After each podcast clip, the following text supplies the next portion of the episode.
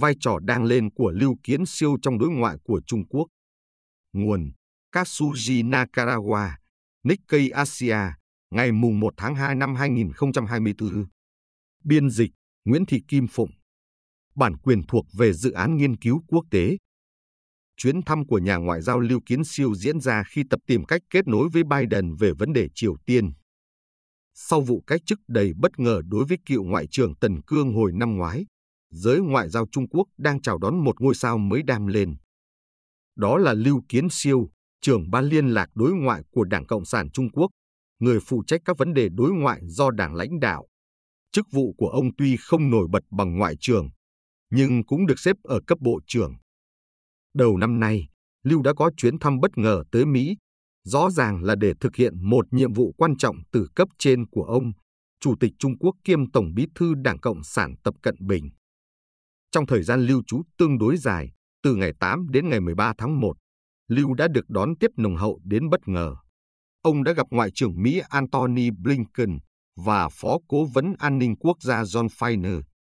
Ông cũng gặp gỡ các nhân vật chủ chốt của cả hai đảng Dân chủ và Cộng hòa, bao gồm nhiều chính trị gia địa phương và thành viên của cộng đồng doanh nghiệp ở San Francisco, New York và Washington.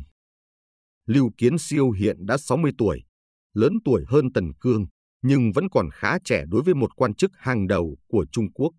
Ông từng học một năm tại Đại học Oxford ở Anh trước khi gia nhập Bộ Ngoại giao Trung Quốc và sau đó giữ chức đại sứ tại Indonesia và Philippines. Trong thời gian làm giám đốc vụ thông tin tại Bộ Ngoại giao Trung Quốc, nơi ông chịu trách nhiệm về quan hệ công chúng, Lưu đã tiếp xúc với các nhà báo nước ngoài và được đánh giá là rất hòa nhã. Ông là một diễn giả tài năng với khả năng nói tiếng Anh trôi chảy. Ông cũng từng giữ các chức vụ nổi bật ngoài lĩnh vực ngoại giao. Ông được bổ nhiệm vào Ủy ban Kiểm tra Kỷ luật Trung ương Đảng, cơ quan giám sát chiến dịch chống tham nhũng do Tập chỉ đạo, và một số chức vụ ở tỉnh Chiết Giang, nơi Tập từng là bí thư tỉnh ủy. Giờ đây, với tư cách là người đứng đầu ban đối ngoại và sau khi Tần, trợ lý mà Tập từng trọng dụng, bị cách chức, nhiệm vụ của Lưu là theo đuổi các mục tiêu ngoại giao của nhà lãnh đạo. Chuyến thăm Mỹ gần đây của ông không nhận được nhiều sự chú ý, nhưng sứ mệnh quan trọng tại Mỹ này có liên quan nhiều đến khoảng cách ngày càng thu hẹp giữa lãnh đạo Triều Tiên Kim Jong-un và Tổng thống Nga Vladimir Putin, theo lời một nguồn tin quen thuộc với mối quan hệ giữa Trung Quốc, Triều Tiên và Nga. Điều này có nghĩa là sự hợp tác giữa Nga và Triều Tiên trong vấn đề Ukraine đã bắt đầu trở thành một lý do thuận tiện để Tập và Tổng thống Mỹ Joe Biden kết nối với nhau. Chìa khóa của câu chuyện này là những động thái gần đây của Nga. Sau khi chấp nhận cung cấp cho Triều Tiên nhiều công nghệ liên quan đến tên lửa hơn bao giờ hết, Nga đã đảm bảo con đường mua đạn pháo, loại đạn mà nước này đang cực kỳ thiếu hụt ở Ukraine, từ Triều Tiên. Hơn nữa, các động thái xúc tiến để Nga nhập khẩu tên lửa của Triều Tiên đã xuất hiện. Chúng bổ sung vào hoạt động mua sắm vũ khí và cấp phép công nghệ trên khắp lục địa. Moscow sẽ được hưởng lợi nếu nước này có thể kích động Triều Tiên và gây ra tình trạng hỗn loạn trên bán đảo Triều Tiên, cũng như các nơi khác ở Đông Bắc Á. Nếu điều đó xảy ra, sự quan tâm đến cuộc chiến Ukraine sẽ suy giảm ở châu Á, cũng như ở Mỹ và châu Âu. Đồng thời các biện pháp trừng phạt chống lại Nga cũng có thể dần giảm bớt. Nhưng Trung Quốc đang cực kỳ khó chịu với việc sân sau của mình bị đột nhập. Họ không thể để Nga lấn lướt trong phạm vi ảnh hưởng của chính mình. Trên hết, việc Triều Tiên, quốc gia đã tuyên bố sở hữu vũ khí hạt nhân, tăng cường kho tên lửa có khả năng hạt nhân của họ bằng công nghệ của Nga là một vấn đề an ninh lớn đối với Trung Quốc. Nếu Triều Tiên có tên lửa hành trình và thậm chí cả tên lửa phóng từ tàu ngầm có thể sử dụng trong chiến tranh thực tế, thì những tên lửa đó không chỉ có thể nhắm vào Mỹ, Hàn Quốc và Nhật Bản, mà còn nhắm cả vào nước láng giềng là Trung Quốc. Đối với Tập, Putin được coi là đồng minh chiến lược. Tuy nhiên, giữa họ cũng có một sự chia rẽ sâu sắc mà người ngoài không thể nhìn thấy được. Và giờ đây, Putin còn tuyên bố rằng ông chuẩn bị đích thân đến thăm Triều Tiên trong thời gian tới. Nguồn tin đã đề cập cũng cho biết, nhà lãnh đạo Trung Quốc đang cố gắng lợi dụng cuộc khủng hoảng trên bán đảo Triều Tiên mà Nga cũng đang can dự. Theo lời nguồn tin, mục đích của Trung Quốc là nhằm xoa dịu mối quan hệ cực kỳ căng thẳng của Bắc Kinh với Mỹ. Về phần mình, Biden cũng không muốn chứng kiến biến động lớn trên bán đảo Triều Tiên trong năm nay, ngay trước cuộc bầu cử Tổng thống Mỹ. Nếu chiến tranh nổ ra ở Đông Bắc Á, bên cạnh cuộc chiến Ukraine và cuộc chiến Israel-Hamas, quân đội Mỹ sẽ phải đối phó với 3 mặt trận trải rộng khắp thế giới. Điều này sẽ gây khó khăn cho ngay cả quân đội giỏi nhất thế giới, vì lực lượng của họ bị phân tán. Một yếu tố khác là cựu Tổng thống Mỹ Donald Trump. Người nhiều khả năng sẽ trở thành đối thủ của Biden trong cuộc đua Tổng thống. Nhờ những cuộc gặp ấn tượng với Kim khi còn là Tổng thống, Trump được coi là có mối quan hệ tốt đẹp với nhà lãnh đạo Triều Tiên.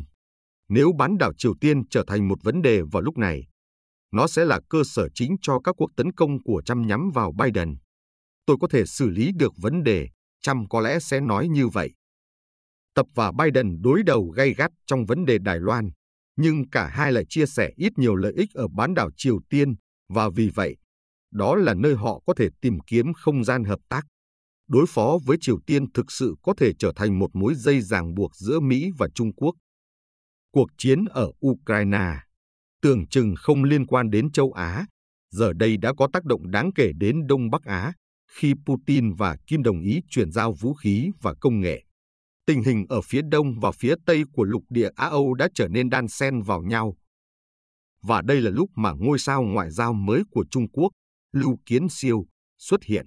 Nhiệm vụ chính của ông, với tư cách là quan chức phụ trách ngoại giao của Đảng, trên thực tế là ngoại giao với Triều Tiên.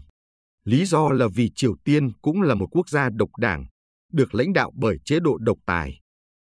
Trong hệ thống Trung Quốc của Tập, Lưu có thể chính thức đóng vai trò quyền ngoại trưởng trong việc giải quyết tình hình căng thẳng trên bán đảo Triều Tiên. Vì vậy, chuyến thăm Mỹ của Lưu bao gồm một nhiệm vụ quan trọng là thảo luận về sự hợp tác giữa Putin và Kim, dĩ nhiên cũng nằm trong phạm vi nhiệm vụ của ông. Tại Mỹ, Lưu nhấn mạnh rằng Trung Quốc không có ý định thay đổi trật tự quốc tế hiện nay.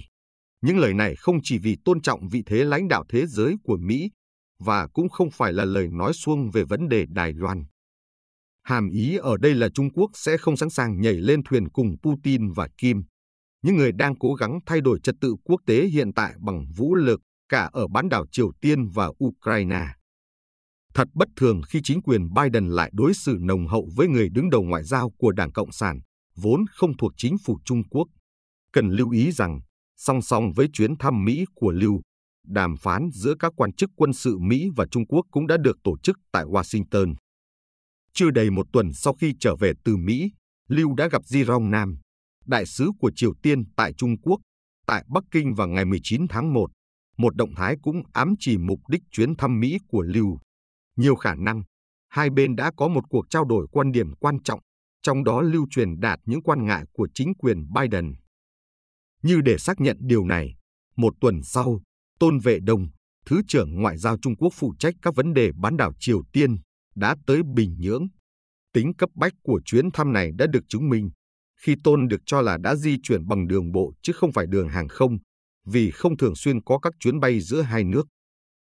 Thật ra, Thứ trưởng Ngoại giao Triều Tiên Bắc Mông Ho vừa đến thăm Bắc Kinh vào tháng 12 và gặp Tôn. Còn tại Bình Nhưỡng, Tôn đã gặp Ngoại trưởng Triều Tiên Choe Sơn Huy vào ngày 26 tháng 1. Và đưa ra ý tưởng hợp tác chiến thuật giữa Trung Quốc và Triều Tiên.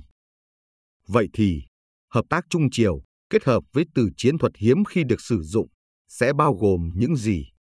Đằng sau những liên lạc ngày càng thường xuyên giữa Trung Quốc và Triều Tiên còn ẩn chứa một sự đối kháng phức tạp đối với Nga. Song song với các cuộc đàm phán ở Bình Nhưỡng cũng có những diễn biến giữa Mỹ và Trung Quốc. Ngoại trưởng Trung Quốc Vương Nghị, Ủy viên Bộ Chính trị kiêm nhà ngoại giao hàng đầu của Bắc Kinh, đã gặp Cố vấn An ninh Quốc gia Mỹ Jake Sullivan tại Bangkok vào ngày 26 và ngày 27 tháng 1. Họ nhất trí rằng các nhà lãnh đạo Mỹ và Trung Quốc sẽ có các cuộc điện đàm trong vòng vài tháng tới.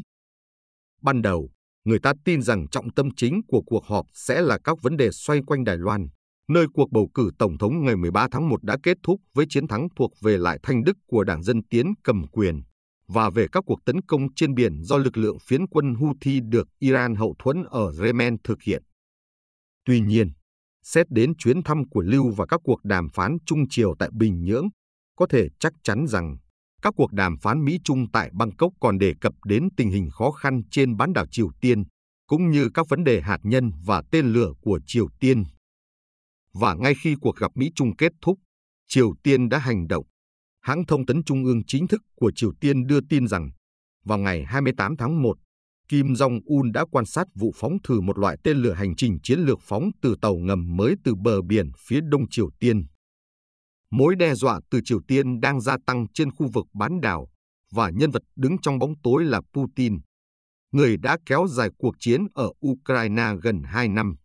Kim đang khéo léo giật nhiều sợi dây khác nhau để khiến Nga và Trung Quốc đối trọng lẫn nhau. Tập và Biden, những người dự kiến sẽ có các cuộc điện đàm trong vài tháng tới, sẽ xử lý tình huống phức tạp này như thế nào? Nhiều nhà phân tích sẽ theo dõi sát sao để tìm câu trả lời cho câu hỏi đó. Nhưng điều đã rõ ràng là các hành động của Trung Quốc liên quan đến nhà ngoại giao hàng đầu Vương Nghị và ngôi sao đang lên Lưu Kiến Siêu sẽ ảnh hưởng đến tình hình ở châu Á và trên toàn thế giới, thậm chí cả tương lai của Ukraine.